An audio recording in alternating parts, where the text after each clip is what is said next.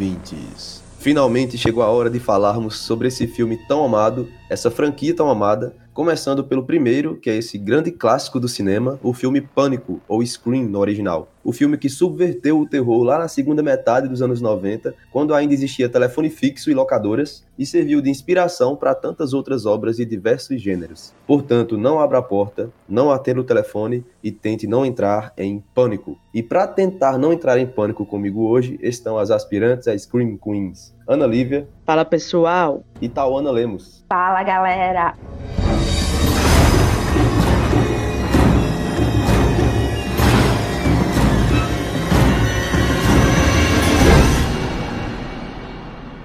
E aí, ouvintes, eu só queria dar um aviso aqui, antes da gente dar início à nossa conversa, que durante o episódio vão acontecer algumas participações especiais de uma galera que gosta muito e que entende muito de terror e de pânico. São eles o Cadu, da página Mestre do Suspense, e o Matheus, da página Scream Movies Brasil. Eles vão responder algumas perguntas e também vão participar de um quiz que eu elaborei para a gente se divertir um pouco e para ver o quanto eles sabem da franquia Pânico. Toda vez que vocês ouvirem esse barulho de grito aqui, ó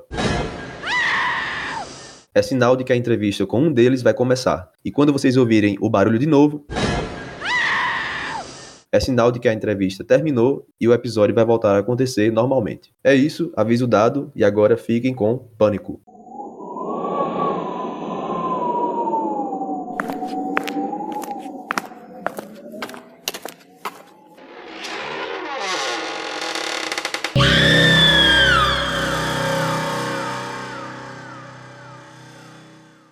Agora, para falar desse filme aqui, né? Finalmente sobre essa franquia e sobre esse clássico tão amado do diretor Wes Craven, o filme Pânico de 1996 e o roteiro de Kevin Williamson. O orçamento de Pânico foi de aproximadamente 14 milhões e a bilheteria foi de 173 milhões. Meu amigo, isso para um, filme do subgênero slasher é muito, é muito dinheiro. Para terror já é muito dinheiro, né? Para slasher é que é mesmo. É basicamente uma micharia, né? Os 14 milhões que eles investiram pro tanto que tirou, velho. É muita grana. Pois é. Você faz uma coisa, você sempre espera sucesso e você sempre espera que vai lhe dar um retorno, mas você nunca pensa que vai ser tão alto, assim, que vai ser tão incrível, que vai dar novos contornos a um, né, um gênero já tão importante e que você vai praticamente fazer ressurgir um subgênero esquecido, ignorado. Exatamente, porque foi até um super risco, né? Se parar pra pensar, quando o Slasher tava meio esquecido ali no rolê. E aí os caras trouxeram pânico pra, como a Ana falou, né? Reformular mesmo o, o subgênero Slasher. E Pânico é um filme que veio para marcar, né? É, e assim, acho que fez parte da infância de, da maioria das as crianças dos anos 90. Nós fomos crianças dos anos 90 e a gente cresceu gostando de filme de terror e cresceu assistindo esses filmes na televisão, velho. Então, já a gente era assustado pelo Ghostface quando era criança, né? E ainda Pânico ainda trouxe outra belezura aí, né? Que fez parte da nossa adolescência assim completamente, que foi Todo Mundo em Pânico, gente. Na verdade, eu tô esperando ainda um episódio só sobre Todo Mundo em Pânico, e eu sei que vários ouvintes aí esperam também. Vai rolar, galera, vai rolar. Vai rolar. Mas antes tinha que ter um sobre Pânico, né? Não tem como. É.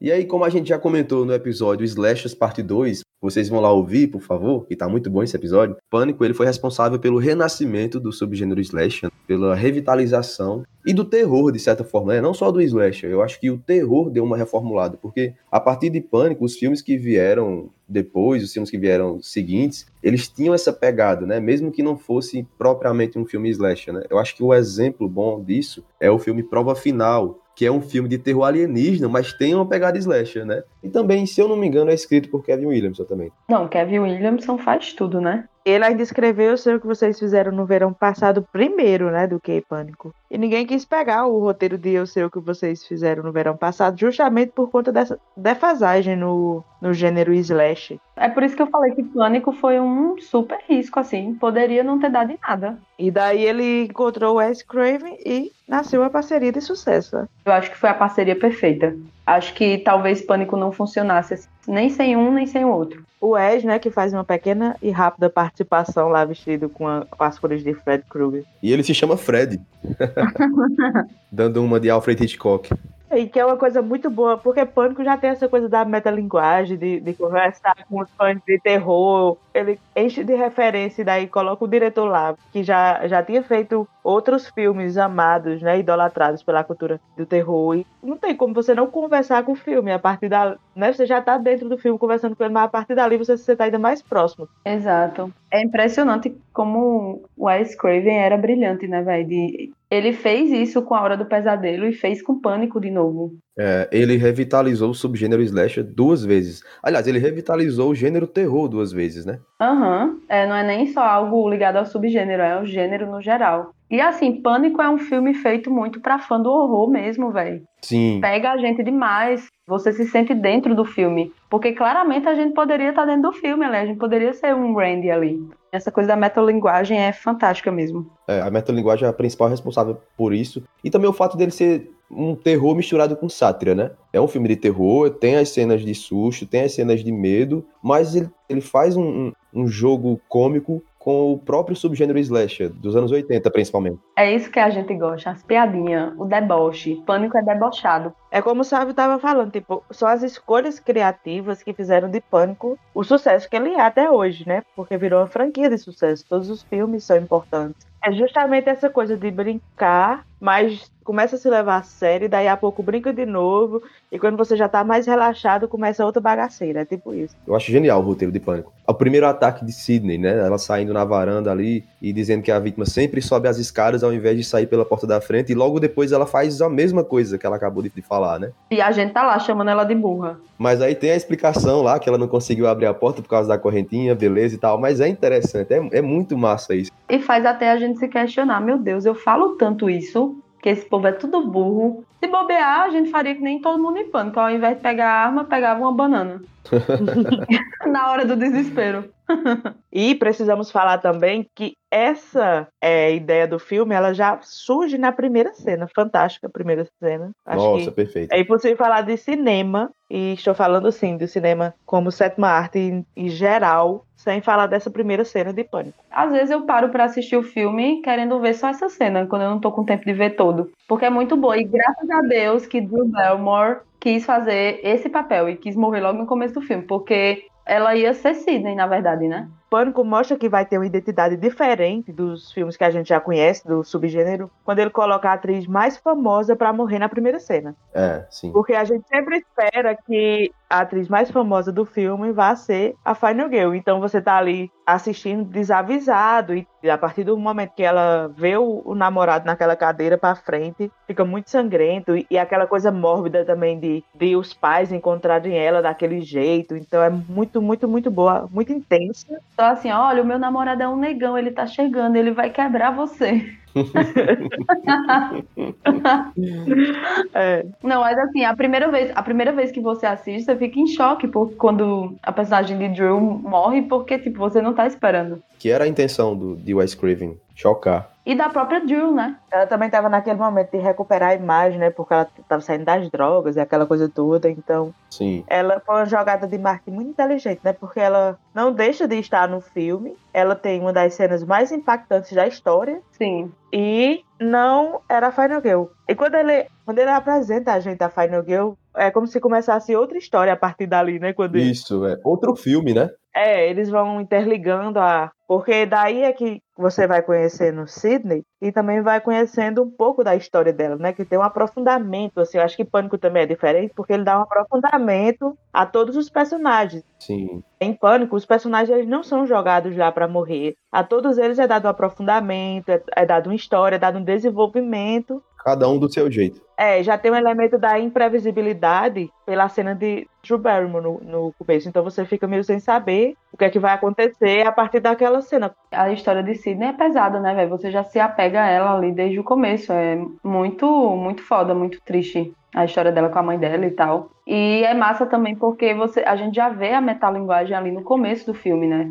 Com a cena lá da conversa sobre os filmes de terror, né? E eles já puxam Sexta-feira 13, Halloween, A Hora do Pesadelo. Você já é conquistada dali, porque você já tá ouvindo uma conversa, um diálogo sobre os seus filmes de terror favoritos ali, basicamente. É como tu falou no começo, Pânico é um presente para os fãs do terror Se você não gosta de filme de terror, você provavelmente não vai gostar de Pânico, porque mais do que um filme de terror, é um filme sobre filmes de terror. E é massa porque quando tá rolando a conversa, acho que foi assim com todo mundo, né, que é fã de filme de terror. A gente fica respondendo ao assassino. Sim, sim. Tipo, e quando ela erra, quando eles vão errando, a gente fica julgando também. É. Eu acho que 80% das pessoas erraria aquela pergunta sobre sexta-feira. É uma pegadinha, É né? foda, né? É uma pegadinha do caralho. O bicho, é, o bicho é foda, pô. Foi injusto ali, porque na pressão qualquer pessoa ia responder Jason, não, não tem como. Eu adoro essa, essa coisa da, da metalinguagem, dessas referências e tal. Que é- eu acho engraçado, que é quando alguém pergunta se a vida de Sidney fosse virasse um filme, quem interpretaria ela? Ela fala que com a sorte dela seria Tori Spelling. E no Pânico 2, quem interpreta ela é Tori Spelling. Aham. é muito engraçado isso. Ô, Sidney, pensa, se fizessem um filme sobre você, quem ia te interpretar? Ai, nem quero pensar. Bom, eu te vejo como uma jovem Meg Ryan. Valeu, mas com a sorte que eu tô, daria um papel pra Tori Spelling. Sabe uma coisa que é muito boa? É que Ghostface ele é totalmente diferente dos outros assassinos que a gente tava acostumado. Ele é sorrateiro, é. Mas também quando ele tá correndo, ele passa por cima de tudo, ele, ele tropica, ele bate nas coisas. Ele é meio leso. Eu não sei como ele não se esfaqueia. Ghostface, ele tem problemas de coordenação motora. Ele jamais poderia ser um TikTok.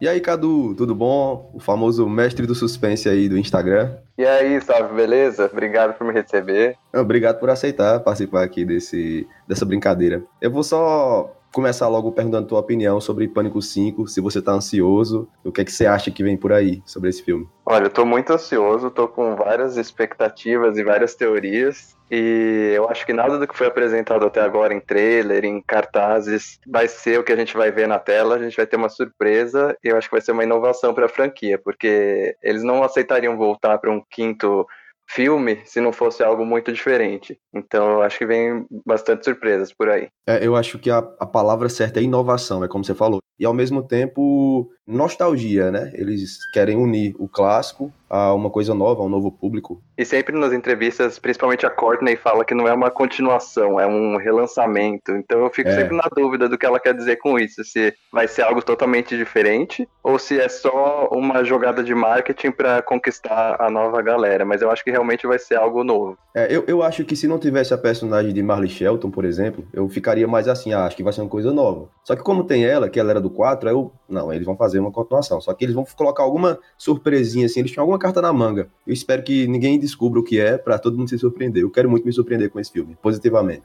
É, eu também quero. E Cadu, sobre os filmes da quadrilogia, qual a tua ordem dos favoritos aí e por quê? A minha ordem é Pânico 2, Pânico, Pânico 3 e Pânico 4. Eu sei que a maioria dos fãs de Pânico 4 vão querer me matar, mas pra mim a trilogia é muito amarradinha, assim. O 4 foi um bônus. Eu lembro quando eu vi no cinema, eu gostei, mas é, eu sempre encarei como um bônus. A trilogia mais o 4. E, e o 2 pra mim foi muito marcante, porque foi o primeiro filme da franquia que eu vi no cinema, eu tinha 9 anos. E desde então eu revi esse filme duas vezes no cinema. Num especial que teve em 2010 aqui em São Paulo, de filmes de terror. E depois em 2019 eles fizeram um especial só com os filmes de pânico. E aí eu vi de novo. Então eu vi três vezes Pânico 2 no cinema. E é muito especial pra mim. O 1 é um clássico, eu coloquei em segundo lugar porque o 2 realmente tem essa memória afetiva comigo. O 3 eu gosto muito, apesar de ser esquecido no churrasco, mas eu acho que tem um, um carisma. E o 4 pra mim é o, é o mais fraquinho, assim. Eu concordo com tudo que tu falou aí, viu? Sempre achei o segundo melhor, desde que eu conheci o filme quando era criança. E eu achei super interessante isso que tu falou sobre o quarto filme ser um bônus, porque eu tenho a impressão de que o quarto filme é meio fora da casinha, sabe? Assim, que às, às vezes eu tenho a impressão de que não parece muito com a franquia, mas ele é da franquia porque tem o trio lá, sabe? Até a estética dele, né? Que tem aquela coisa Isso. meio esfumaçada, meio Isso, brilhante. Não, não combina muito. Por mais que eles é, tivessem tido essa abordagem de trazer para a nova geração, para naquela época tava surgindo, né? Os, as redes sociais, enfim. Mas é, eu, eu encaro como um bônus mesmo, porque realmente ele não conecta exatamente com a trilogia original. Isso, isso, isso. E pra concluir, Cadu, o que é que tu achas sobre a possível ideia de um dos três protagonistas ser o assassino em uma possível sequência. Talvez nessa ou em alguma outra. Olha, ser o assassino eu acho que não combina muito, não combina muito com a personalidade criada, porque eles passaram por esse trauma juntos e tal, eu acho que seria algo um pouco fora da curva. Então, assim, se um deles for, eu vou ficar um, um pouco surpreso, acho que negativamente, que para mim não vai combinar com a personalidade deles. Infelizmente, eu prefiro que um deles morra do que seja o assassino. ah, eu também, porque faz total sentido, né? Eles conseguiram escapar quatro vezes, daí de repente um deles vai morrer. Agora bora fazer um quiz aqui para saber se você é fã da franquia de verdade. sou sim, né? Só tô um pouco com medo agora. Tá preparado? Tô. Qual é o nome de Dewey e o sobrenome? Dwight Riley. Ó, facinho. Segunda pergunta. Qual famosa atriz de terror faz um cameo em Pânico? Ah, Linda Blair. Isso aí, ó. Qual frase Sidney fala logo após dar o último tiro na testa de Billy? Ai, caramba. Putz, não lembro. Ah. Vamos pra quarta. Qual o nome da atriz que interpreta Tatum? Rose McGowan. Isso. Qual é o nome do câmera de Gale? Kenny. Isso. Qual é a primeira pessoa a morrer no filme? O Steve. É, não caiu na pegadinha da Casey, né? Qual é a terceira pessoa a morrer no filme? A terceira é o diretor. Isso, muito bem. Qual é o nome do pai de Sidney? Ixi.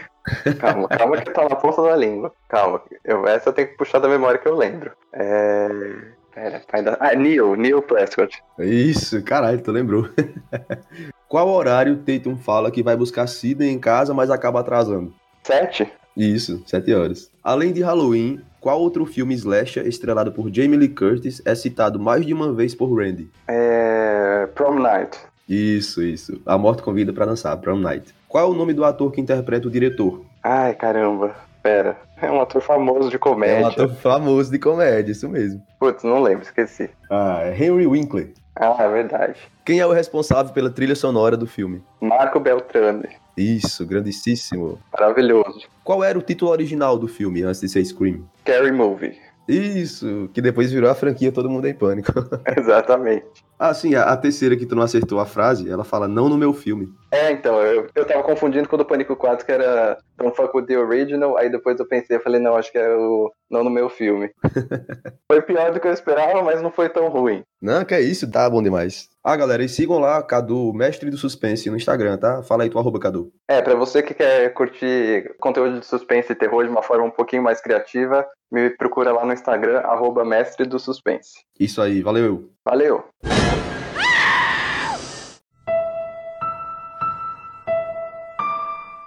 E o roteiro de Pânico, apesar de ser tão genial, ele não surgiu do nada, né? Ele tem uma inspiração. Kevin Williams, ele se inspirou em um caso real do estripador de Gainesville, que era um assassino em série chamado Danny Rowling, que ele usava máscara, usava roupa preta e usava uma faca de caça igual ao do filme, que era usado por fuzileiros navais. E ele usava essa faca para estripar suas vítimas. A maioria das vítimas do filme são estripadas. E esse assassino em série ele fazia isso com suas vítimas. Eu acho muito massa, porque Kevin Williams ele é um fã de filmes de terror como a gente, e ele criou esse filme que fala sobre filmes de terror. Eu gosto muito que o roteiro, o tempo inteiro, fala sobre Halloween, por exemplo, que é o filme favorito dele, né? Ele faz questão. Sim. Eu amo aquela cena que Dewey entra na casa de Stu no final e tá passando Halloween e o filme mesmo Pânico da que a gente tá assistindo tá sem trilha sonora porque tá só a trilha sonora de Halloween na televisão então nem precisa Ai, velho, eu amo. da trilha véio. sonora de Pânico né Exatamente.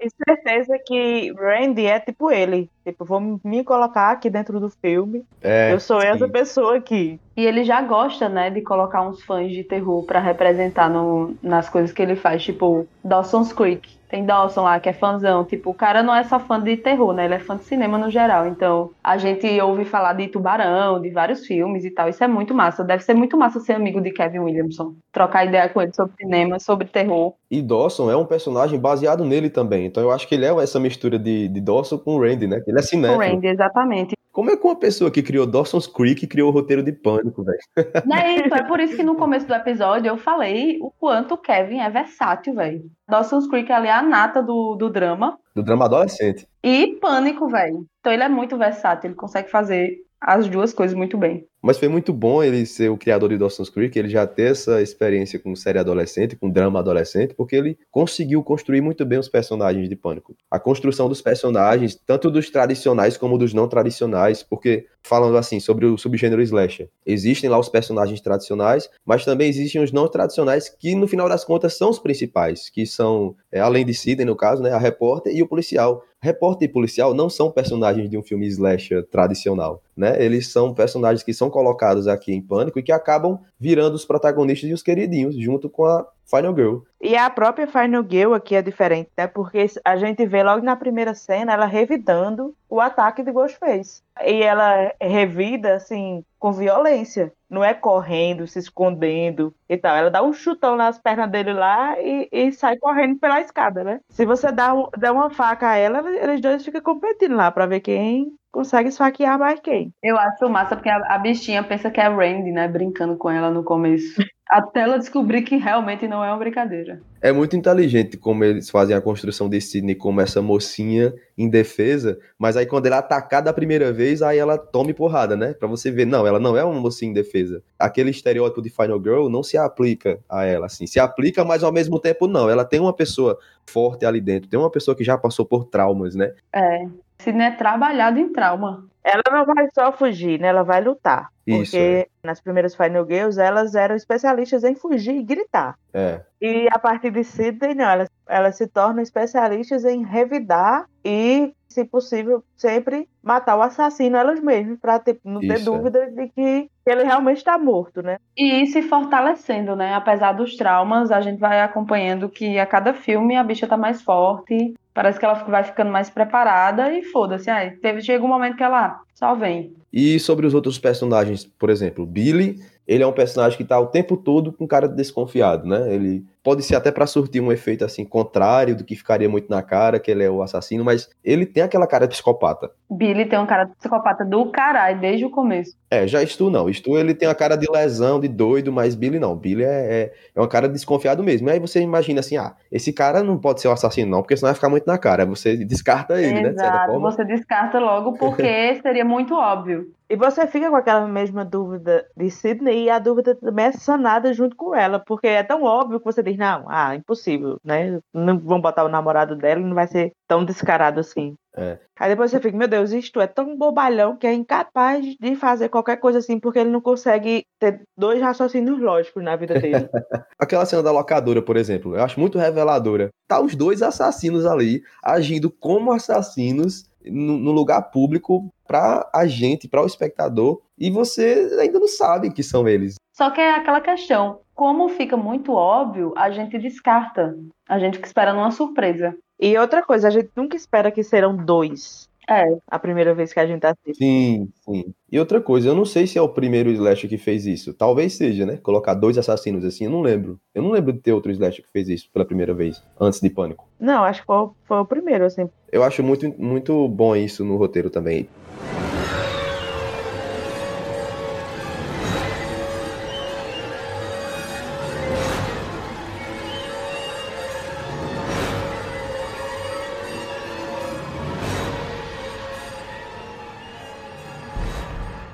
Aquela cena que é muito boa na festa de. na casa de Stu, né? Que todo mundo se encontra lá e eles estão assistindo o primeiro filme de Halloween da franquia, né? E aí Randy, perfeitinho, comenta sobre as regras pra viver e pra morrer num filme de terror. Que ele fala que ah, não pode fazer sexo, quem praticar sexo vai morrer no filme de terror. É, ou então nunca diga que vai voltar logo, porque provavelmente você não vai voltar, porque você vai ser morto muito antes disso. Ou então, né, a frase clássica: galera, não pode beber nem usar drogas. Quem faz isso também vai morrer. E a galera, todo mundo bebendo, todo mundo atrás de fazer sexo, começa a beber, usar droga, morre. Então, vai, é genial essa questão das regras. E eu gosto que eles mantêm na franquia, né? Eles falam novamente no segundo, no terceiro, no quarto. É uma coisa que funciona e que, e que foi sendo adaptada segundo a necessidade do filme, né? Sim, é. Quando é uma sequência, são as regras da sequência. Quando é uma trilogia, são as regras da trilogia. Isso. E próximo dessa cena aí, também tem outra muito boa com o Randy, que envolve o lance da metalinguagem, que é quando ele tá sozinho no sofá assistindo o Halloween,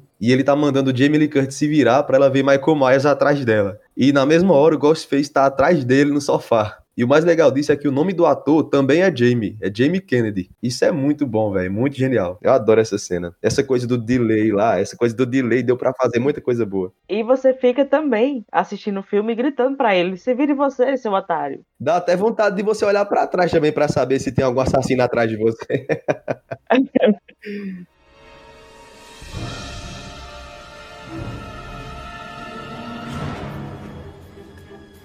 tem a morte de Tatum, por exemplo. Eu acho que é uma das minhas cenas favoritas do filme. Ah, eu ia falar dela, velho. Aquela morte na garagem. A bichinha vai pegar mais cerveja, pois isso pode acontecer com qualquer um no rolê. O desespero é tanto que a Pop tenta passar pela, pela portinha do gato. Aí fica um pouco complicado, né, minha querida? E, tipo, essa personagem, ela é tão legal que você já tá se importando muito com ela. E você fica torcendo pra ela não morrer. Mas, né, a gente sabe qual vai ser o destino dela, obviamente. Mas mesmo assim, você torce muito. A gente vê aí outra revitalização de, de uma personagem, porque geralmente a amiga Beach da Final Girl é uma personagem que você não faz questão, você quer que morra, né? E Tatum não. Tatum é muito legal, muito divertida. A partir daquele momento que ela é apresentada ali na escola pra Sidney, que ela tá falando sobre a morte de Casey, e aí Sidney fala assim: Nossa, ela sentava ao meu lado na aula de inglês. Aí ela fala: Pois é, não senta mais. Aí, tipo, a partir daí eu já gosto dela, já. Já me ganha ali. Ela, já, ela é muito engraçada. E, tipo, quando ela morre, Sidney fica um pouco desprotegida, né? Porque até então, É. ela é, tipo, guarda-costa mesmo de Sidney. Ela funciona como essa pessoa que você sabe que se Sidney gritar, ela vai correr, vai ser a primeira que vai correr. É, e a é. partir dali, não, Sidney fica totalmente é desamparada. A gente sabe que não é bem assim, porque Gale e, e Duane estão sempre apostos também, mas a gente até então no Slash, como você vinha falando, não tem essa figura do policial e da repórter como salvadores, né? Até Então a gente não conhece esse lado do filme. Então fica um pouco, Sidney fica desamparada naquele momento. E até a forma como ela morre, assim, é, entra também na metalinguagem, quando ela fica, nossa, posso ser a vítima, senhor cara de fantasma. Ela acha que é Randy, né? Todo mundo acha que é Randy. Eu acho massa que o Ghostface, ele vê que ela não tá acreditando, ele já poderia lascar a facada nela ali, mas ele tem aquela vontade de caçar a vítima. Então, antes dele matar ela de fato, ele corta o braço dela pra ela se tocar que ele é o assassino de verdade ali. E que ela tem que correr pra ele ir atrás dela. Eu acho isso muito massa. Ele é sádico, né? Ele, ele se nutre com medo e com o desespero das vítimas. Assim. Sim, como fosse uma fera atrás de sua presa. Eu acho a morte dela parecida com a de Ellen de Eu Sei O Que Vocês Fizeram no Verão Passado. Não no sentido da morte, mas no sentido de ser uma personagem secundária ali, né, amiga da Final Girl, que a gente acaba se apegando. É, sim. E sobre a cena de morte mesmo aí que vocês comentaram, que ela passa lá pelo buraco do, do cachorro, do gato. É, essa cena não era, não era assim no roteiro original. Kevin Williams ele teve essa ideia depois. Na verdade, foi um assistente dele que deu essa ideia, porque no portão da casa dela tinha esse buraco. No original, o portão ia fechar nas costas dela e tipo esmagar, sabe? E eu acho massa que isso acontece em Pânico 4, na abertura. Então pode ter sido também uma homenagem a esse roteiro que não. a essa cena que não saiu. Mas que eu achei bem melhor também esse negócio dela passando no buraco lá do gato e tal, e o portão subindo, quebrando o pescoço. É uma morte icônica. Tem até um errinho nessa parte, né? Porque ela tenta abrir a porta e a porta tava trancada. Só que aí depois que ela morre, o Ghostface consegue abrir a porta sem problemas. Por falar em furo agora, eu vou, eu vou falar aqui de, de umas cenas meio sem noção que ainda teve em, em Pânico, que eu não vi, por exemplo, em Pânico 2, né? O Pânico 2 é meu favorito, falo logo de cara aqui. Mas o 1 tem umas cenas meio sem noção, que é, por exemplo, naquela cena que Sidney e Tatum estão conversando ali na varanda, e do nada o assassino aparece ali no meio do mato de dia. Vocês lembram dessa cena? o assassino aparece assim no mato, aí olha assim e sai correndo. Tipo, nada a ver, uma pessoa vestida de Ghostface ali. Ah, eu lembro, eu lembro. Você fica até esperando outra coisa, né? E ele só É. faz, só fica lesando ali. E outra também, que é quando elas estão no supermercado, as duas também. E elas estão fazendo as compras lá, e elas colocam os negócios no carrinho, e quando elas saem, aparece a, o reflexo do Ghostface lá no vidro lá do, do supermercado. Tipo, ele tá dentro do supermercado, fantasiado de Ghostface na frente de todo mundo. tipo, não faz sentido também, sabe? É uma coisa meio sem noção. Eu também não gosto muito, por exemplo, da cena do, da morte do diretor, que é interpretado pelo grandíssimo Henry Winkler. Só que essa cena ela precisou ser colocada, porque eu não sei se foram os produtores que perceberam que tem um buraco muito grande sem cena de morte no roteiro, entre uma morte e outra. E aí eles precisaram colocar, e realmente tem, realmente tem um espaço grande ali. Antes dele, tem aquela ceninha de suspense que é onde, onde Sidney é atacada no banheiro, né? Da escola. E aí, depois disso, já vem a morte dele. Porque assim, Henry Winkler, ele é um ator famoso por fazer a série Days, né? Dos anos 70. Sim. Inclusive, ele não, nem foi creditado, o ator, porque eles queriam que meio que fosse uma surpresa. Ele nem aparece no trailer nem nada. Queriam que fosse uma surpresa, porque ele já era conhecido como esse personagem dos anos 70. E meio que deu certo, porque na época a aparição dele gerou muito burburinho mesmo, muito, muitos comentários dentro da cultura pop, assim, de terror. E aí também serviu pra divulgação do filme focar mais também nos jovens atores e não no, no Fonzie, que era o personagem dele. Só que como tinha esse espaço sem morte no roteiro, eles precisaram fazer essa morte dele, que nem ia ter, e a participação dele ia ser até menor. Ia ser uma espécie de cameo até. Igual o de Linda Blair, por exemplo, que Linda Blair dá só um oi, assim. Vocês lembram que tem Linda Blair nesse filme? Lembro, lembro. Ela é uma repórter, uma coisa assim, né? É, ela é um repórter. Se você piscar, você não pega ela. É. Mas é super comum esses cameos em pânico, né? Na, na franquia inteira. É, Lose the outfit. If Sydney sees it, she'll flip. Oh, you want to play psycho killer? Can I be the helpless victim? Okay, let's see. No, please don't kill me, Mr. Ghostface. I want to be in the sequel. Olha, eu sei que a gente já falou muito sobre Randy aqui hoje, do quanto a gente ama esse personagem, mas eu preciso falar mais dele porque ele é, ele é meu favorito, ele é o personagem que, que eu me identifico assim nos filmes de terror, acho que nos filmes de modo geral até. Ele é um nerd mais descolado, assim, mais da turma. Ele não é aquele nerd CDF, digamos, né? Aquele nerd dos filmes de terror dos anos 80. é, o Randy é muito descolado, a gente se identifica com ele, porque a gente é assim também. Ele é um nerd da turma, ele é um, um mais geek, eu acho. Ele tá mais pra geek, ele é aquela coisa sociável, né? Onde ele chega, Sim. ele faz amizade, ele conversa. Ele é muito extrovertido. Sim, sim. Diferente daquele modelo tradicional de nerd, né? Que é mais acanhado, é um cara que sabe muita coisa, conhece muita coisa, mas é mais acanhado. O Randy, ele anima a galera. Onde ele chega, ele começa a falar do filme, começa a... Ele é muito descolado. Randy certamente seria um tuiteiro. É, Randy é um sagitariano, pô, com certeza. E se você parar pra pensar, também é outra revitalização de- desse tipo de personagem, né? Porque eles, eles trazem esse personagem nerd de uma forma diferente, mais descolada. Igual eu falei que eles trouxeram Tatum, a personagem amiga da protagonista, que você acaba gostando dela, você também acaba gostando do nerd de Randy, né? É um nerd que você se identifica. Eu acho muito interessante isso que, o roteiro de Pânico faz com os próprios personagens tradicionais do subgênero. E dos outros personagens também, né? De Dewey, por exemplo, ele, aqueles detalhes, quando ele corrige o nome dele, é, Sidney chama ele de Dewey, aí ele fala, não é Dewey, aqui é Dwight, né, para dizer que ele é um homem sério e tal. Aí, só que ele, ele fazendo isso, ele querendo ser um homem sério, acaba sendo o contrário. A gente acaba vendo que ele é meio bobão. Ele é cômico, velho. Nossa, Acho que a melhor parte é que ele é não intencional. A personalidade engraçada dele vem voluntariamente. aí todo mundo em pânico escracham ele de vez. É, é. A própria Gale também é uma personagem interessante, né? Porque, Sim, tipo, ela sim. tá ali sem escrúpulos total, mas de certa forma ela também tá preocupada com a sobrevivência daquelas pessoas e ela começa a entrar ali no jogo de sobrevivência. E talvez ela não seja tão escrota assim, né? Ninguém é totalmente escroto e é meio por aí a, a personagem dela. E ela tem um viés cômico também, né? Assim, principalmente nas cenas com o câmera, com o Kenny. Acho que a primeira cena que ela é apresentada, assim, que ela fala mais, assim, com o público, é na, naquela cena que ela chega pra Kenny e fala, Kenny, eu sei que você está acima do peso, não sei o que, não sei o que. Mas quando eu digo venha, eu digo pra você mexer esse seu rabo. quê." Aí, tipo, é muito bom isso, que esse, esse entrosamento lá. Eu adoro as esculhambadas que ela dá no povo. É bom demais, velho. A única coisa que ela tem de parecida com Mônica é essa vocação para dar ordens, né? Porque o resto é- são duas personagens totalmente diferentes. Eu falei assim que ela tem um viés cômico, mas é um viés cômico totalmente diferente do de Mônica, assim, é uma coisa mais beat, assim, Mônica é uma personagem super querida. É. Mônica ela é neurótica daquele jeito dela, mas ela é um amorzinho, né? Ela é fofa, é. E Gale não. Gale é assim, ela é nojenta, mas é uma nojenta e é engraçada, assim. Essa é a palavra pra ela, bitch. É, é. E aí você vê a atuação de Courtney Cox, velho, porque ela diferencia muito da, da Mônica e foi ela, ela lutou muito por esse personagem, né? Ela queria muito fazer essa- personagem porque ela sabia que seria diferente do que ela fazia em Friends. E, tipo assim, ela conseguiu fazer duas personagens, né, bem diferentes, fazer muito sucesso também com, com Gale, velho. É, É. impressionante.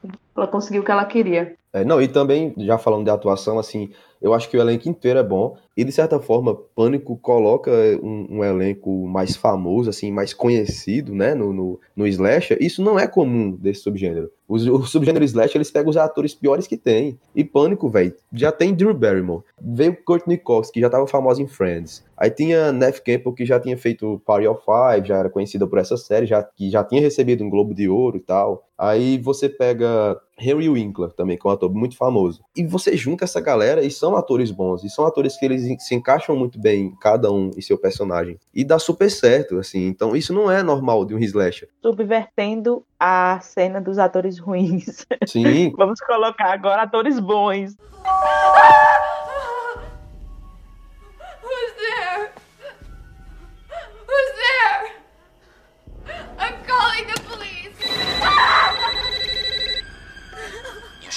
say who's there. Don't you watch scary movies? It's a death wish.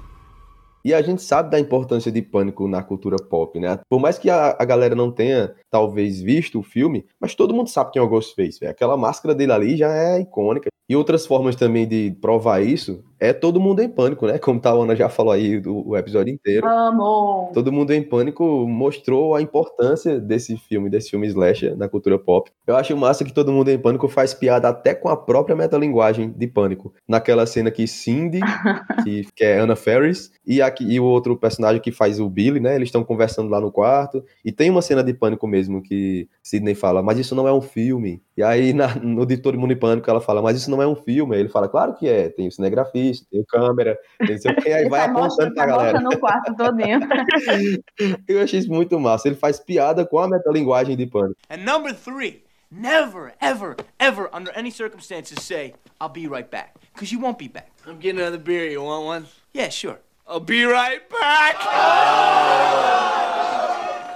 Outra coisa que prova a importância de pânico assim na cultura pop. Esse é muito interessante, eu acho, que é no Brasil mesmo, que são os filmes que se iniciam com a palavra pânico. Que depois de pânico, todos os filmes de terror vinham com pânico não sei aonde, pânico no Pânico lago. na floresta, pânico no lago. Até quando não tem nada a ver, o título original aqui vira um pânico. Mete um pânico no meio que dá O certo. sucesso de Pânico foi tão grande, esse nome, assim, Pânico, já remetia ao Ghostface, né? E também teve, tiveram os frutos aí, né? As- a- os, os outros filmes teen slashers, a, a onda de filmes teen slashers que veio depois de Pânico. Eu sei o que vocês fizeram no ano passado, Lenda Urbana, Prova Final, como eu já citei antes, Medo em Sherry Falls, O Dia do Terror, dentre tantos outros filmes aí que vieram depois, ah, lá no final dos anos 90, no início dos anos 2000. Todos com essa pegadinha teen, né? Sim, sim. E com essa pegada whodunit também, né? Quem matou, quem tá por trás da máscara, quem é o assassino, é. Inclusive, Len- Lenda Urbana tem uma primeira cena assim, bem icônica também, né? Que é Sim. uma livre inspiração, assim, porque você vê a importância de impactar já no primeiro momento. E Len- Lenda Urbana resgata isso aí. Aquela cena inicial de Lenda Urbana é tudo, velho. E também teve a série Scream, né, da MTV, que teve umas duas temporadazinhas mais ou menos.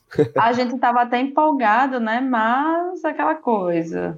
Eu não sei se vocês viram, mas a terceira temporada que eles mudam, né, o elenco muda a história, é horrível, meu irmão. Eu não vi a terceira temporada porque eu fiquei desanimada já. Aí eu fiz, ah, não vou ver a terceira não. Ainda bem que eu não vi, então. Na terceira eles conseguiram os direitos da máscara original do assassino, né, que não teve nas duas primeiras, mas em compensação, o roteiro, direção, atuação, é tudo ruim. E até nas outras também, aquela Emma é muito sem graça como Final Girl, tipo. Sim, sim. O melhor personagem é o nerdzinho mesmo. É.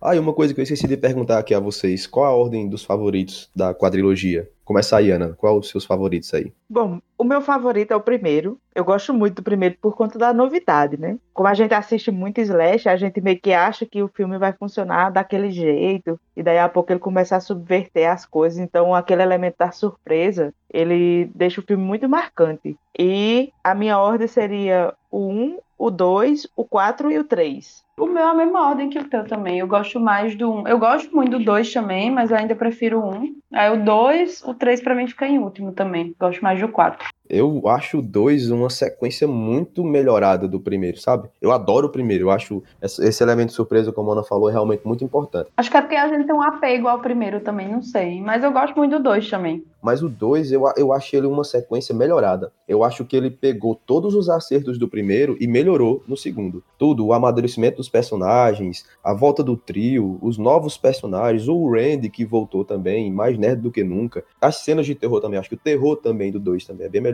E a gente vai falar mais sobre isso no, no episódio sobre o segundo filme. Mas minha ordem é 2, 1, 3 e 4. E apesar de eu não gostar tanto assim do 3, eu acho que o 3 ainda tem um elemento nostálgico que combina mais com a franquia do que o quarto. Eu acho que o quarto é muito fora da casinha. Até o filtro, a fotografia do 4 é como se fosse mais um, um filme à parte, assim, com o mesmo elenco principal.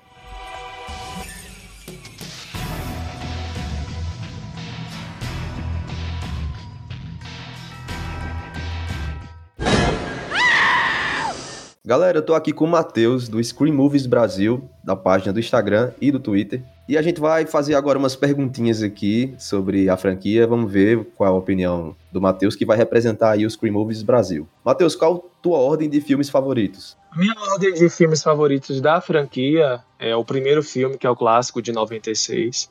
Logo em seguida vem o terceiro filme, que eu tenho muita afeição com o terceiro filme. Em terceiro vem o Pânico 2 e logo em seguida o Pânico 4. Olha, eu fiquei surpreso agora, porque geralmente as pessoas não colocam o terceiro logo assim no início, né?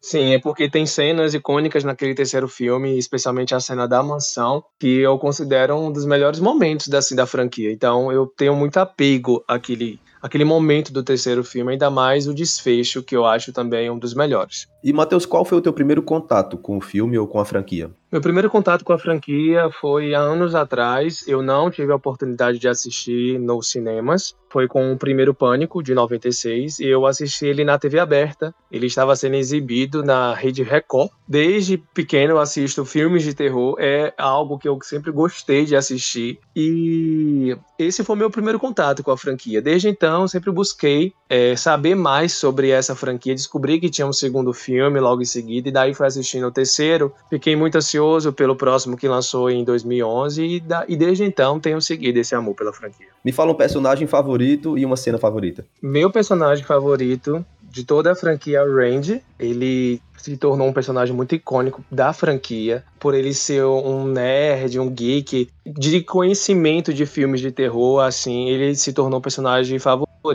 Minha cena favorita de toda a franquia não tem como não ser a cena da Gale no segundo filme, no, no teatro, sendo perseguida ali pelo Ghostface, e ao mesmo tempo ela encontrando o Dewey. Toda aquela cena é maravilhosa. Eu espero muito que o próximo filme tenha uma cena tão tensa quanto aquela. É verdade, é verdade, eu concordo com você. O que é que tu acha dessa teoria do Stu retornar nesse novo filme ou em alguma possível sequência? Bom, tanto o Kevin Williamson, que é o produtor executivo desse novo filme, assim como também foi o roteirista dos dois primeiros filmes, e também teve influência no terceiro e no quarto filme, partes do roteiro dele foram aproveitadas, ele mesmo disse que o Stu está morto. Então eu sigo pelo criador. Se o criador disse que o Stu está morto, o Stu está morto. Então não acredito que ele possa retornar, não. Apesar que nesse novo filme é, dá-se para perceber que muitas influências do passado estarão presentes. É. Então, até mesmo sobrenomes de personagens estão ligados aos personagens clássicos do primeiro filme. Isso não quer dizer que o Stu esteja vivo, mas que os assassinos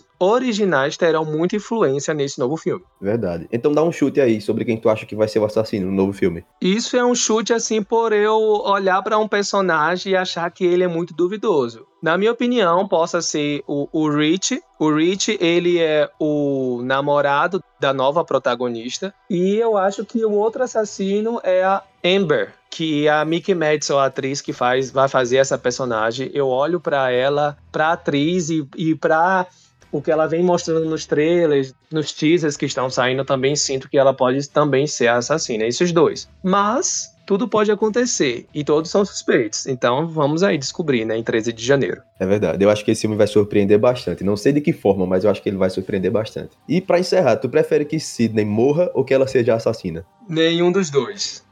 Para todos aqueles que realmente amam a franquia, conhecem a história de Sidney Prescott e sabem que ela é a rainha da franquia, eu acho que matá-la seria um crime à história da personagem e uma ofensa gigantesca ao Wes Craven, que foi o diretor e criador de tudo isso junto com Kevin Williamson. Então, nem matá-la, nem colocá-la como assassina seria um, um, crime para a personagem. Acredito que ela está nesse novo filme para realmente mostrar para os novos personagens que ela sabe o, que ela está fazendo, que ela já passou por tudo isso e ela é capaz de enfrentar não somente mais um Ghostface, mas dois, três, quantos forem, ela está pronta para isso. Ela está realmente nesse filme para mostrar que ela, desculpe a palavra, é a fodona do, da franquia. Bora fazer um quiz agora sobre o primeiro filme? Certo. Qual é a primeira pessoa a morrer no filme? É o namorado da Casey Becker. Isso. Tava com medo de alguém cair na pegadinha de dizer que era Casey, mas. Qual famosa atriz de filmes de terror faz um cameo, que é aquela participaçãozinha especial bem pequena, no primeiro filme? Quem faz uma participação no primeiro filme é Linda Blair. Isso, isso, isso. Qual o nome da atriz que interpreta Tatum? É Rose McGowan. Fácil demais essa. Quem é a terceira pessoa a morrer no filme? Terceira pessoa a morrer no filme é o diretor. Isso, diretor. E onde o diretor é encontrado morto? Ele é encontrado na quadra. Verdade. Pendurado na trave. Isso mesmo. Qual é a última pessoa a ser morta pelo assassino? A última pessoa que o assassino mata é o cameraman da Gale. Isso, corretíssimo. Qual o nome do pai de Sidney? Está na ponta da língua, mas eu agora. Neil Prescott. Como? Neil Prescott. Isso, isso. Vê, se eu tivesse no teu lugar, eu jamais teria acertado essa. Quando eu tava elaborando essas perguntas, eu, meu Deus, eu jamais lembraria o nome do pai de Sidney. é. Além de Halloween, qual outro filme slasher estrelado por Jamie Lee Curtis é citado mais de uma vez por Randy? Cara, eu sei qual é o filme. Mas agora deu um branco. Mas é também um filme slasher que depois recebeu até um remake. Sim, sim, é isso mesmo. E aí, desiste? É, essa agora eu, eu dei o branco, mas eu sei que filme você está falando. Mas, mas me deu branco, realmente. É A Morte Convida para Dançar. A Morte Convida para Dançar, exatamente. E nome original The Prom. Realmente teve um remake, mais recente, acho que 2009, se eu não me engano. Quantas garrafas Tatum joga no assassino? São três garrafas. São duas. Duas, é pegadinha, é pegadinha.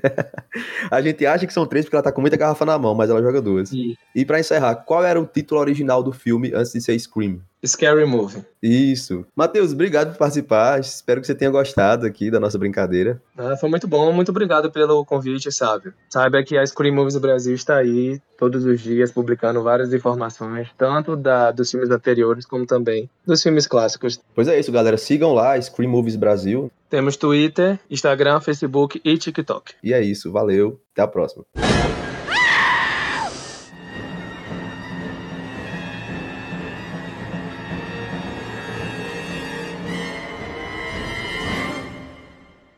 Gente, e para encerrar aqui, uma discussão que é levada ao telespectador, que agora eu vou levar para vocês. Vocês acham que os filmes de terror por si só são responsáveis por levarem as pessoas a matarem outras pessoas? Eu acho que é reduzir bastante a discussão sobre né, assassinatos e personalidades que não são antissociais e dissociativas, assim. Porque se você colocar isso, vários elementos que usam violência, tipo até a própria programa sensacionalista pode instigar uma pessoa a matar a outra. É uma saída fácil, né? Eu acho que é uma saída fácil e que não é verdade. E eu lembrei aqui que no filme eles discutem isso enquanto um tá esfaqueando o outro, né?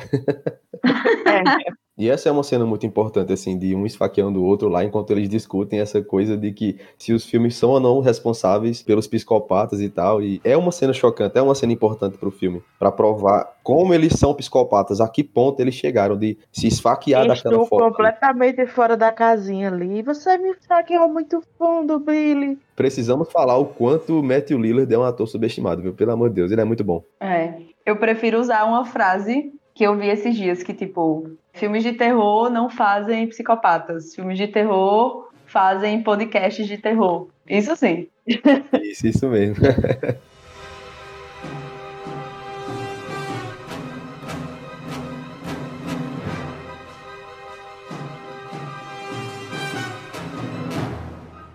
Ouvintes, eu espero que vocês tenham gostado do episódio e eu vou pedir para vocês seguirem as redes sociais do podcast, no Twitter e no Instagram, como arroba Quinta Podcast, e sigam também no Spotify para a gente ganhar mais destaque lá no aplicativo, beleza? Gostaria de agradecer também aqui a nossa designer, Jéssica Roriz. A gente sempre está postando o portfólio dela na descrição do episódio nas plataformas de áudio. E sigam também o Filme C nas redes sociais como arroba filme C. E obrigado por escutarem até aqui, espero que vocês tenham gostado, e até a próxima com Pânico 2, que já lançou um ano depois e que a gente vai lançar agora no próximo episódio. Espero vocês lá. Valeu! Tchauzinho, gente. Valeu, galera. Careful. This is the moment when the supposedly dead killer comes back to life for one last scare. Not in my movie.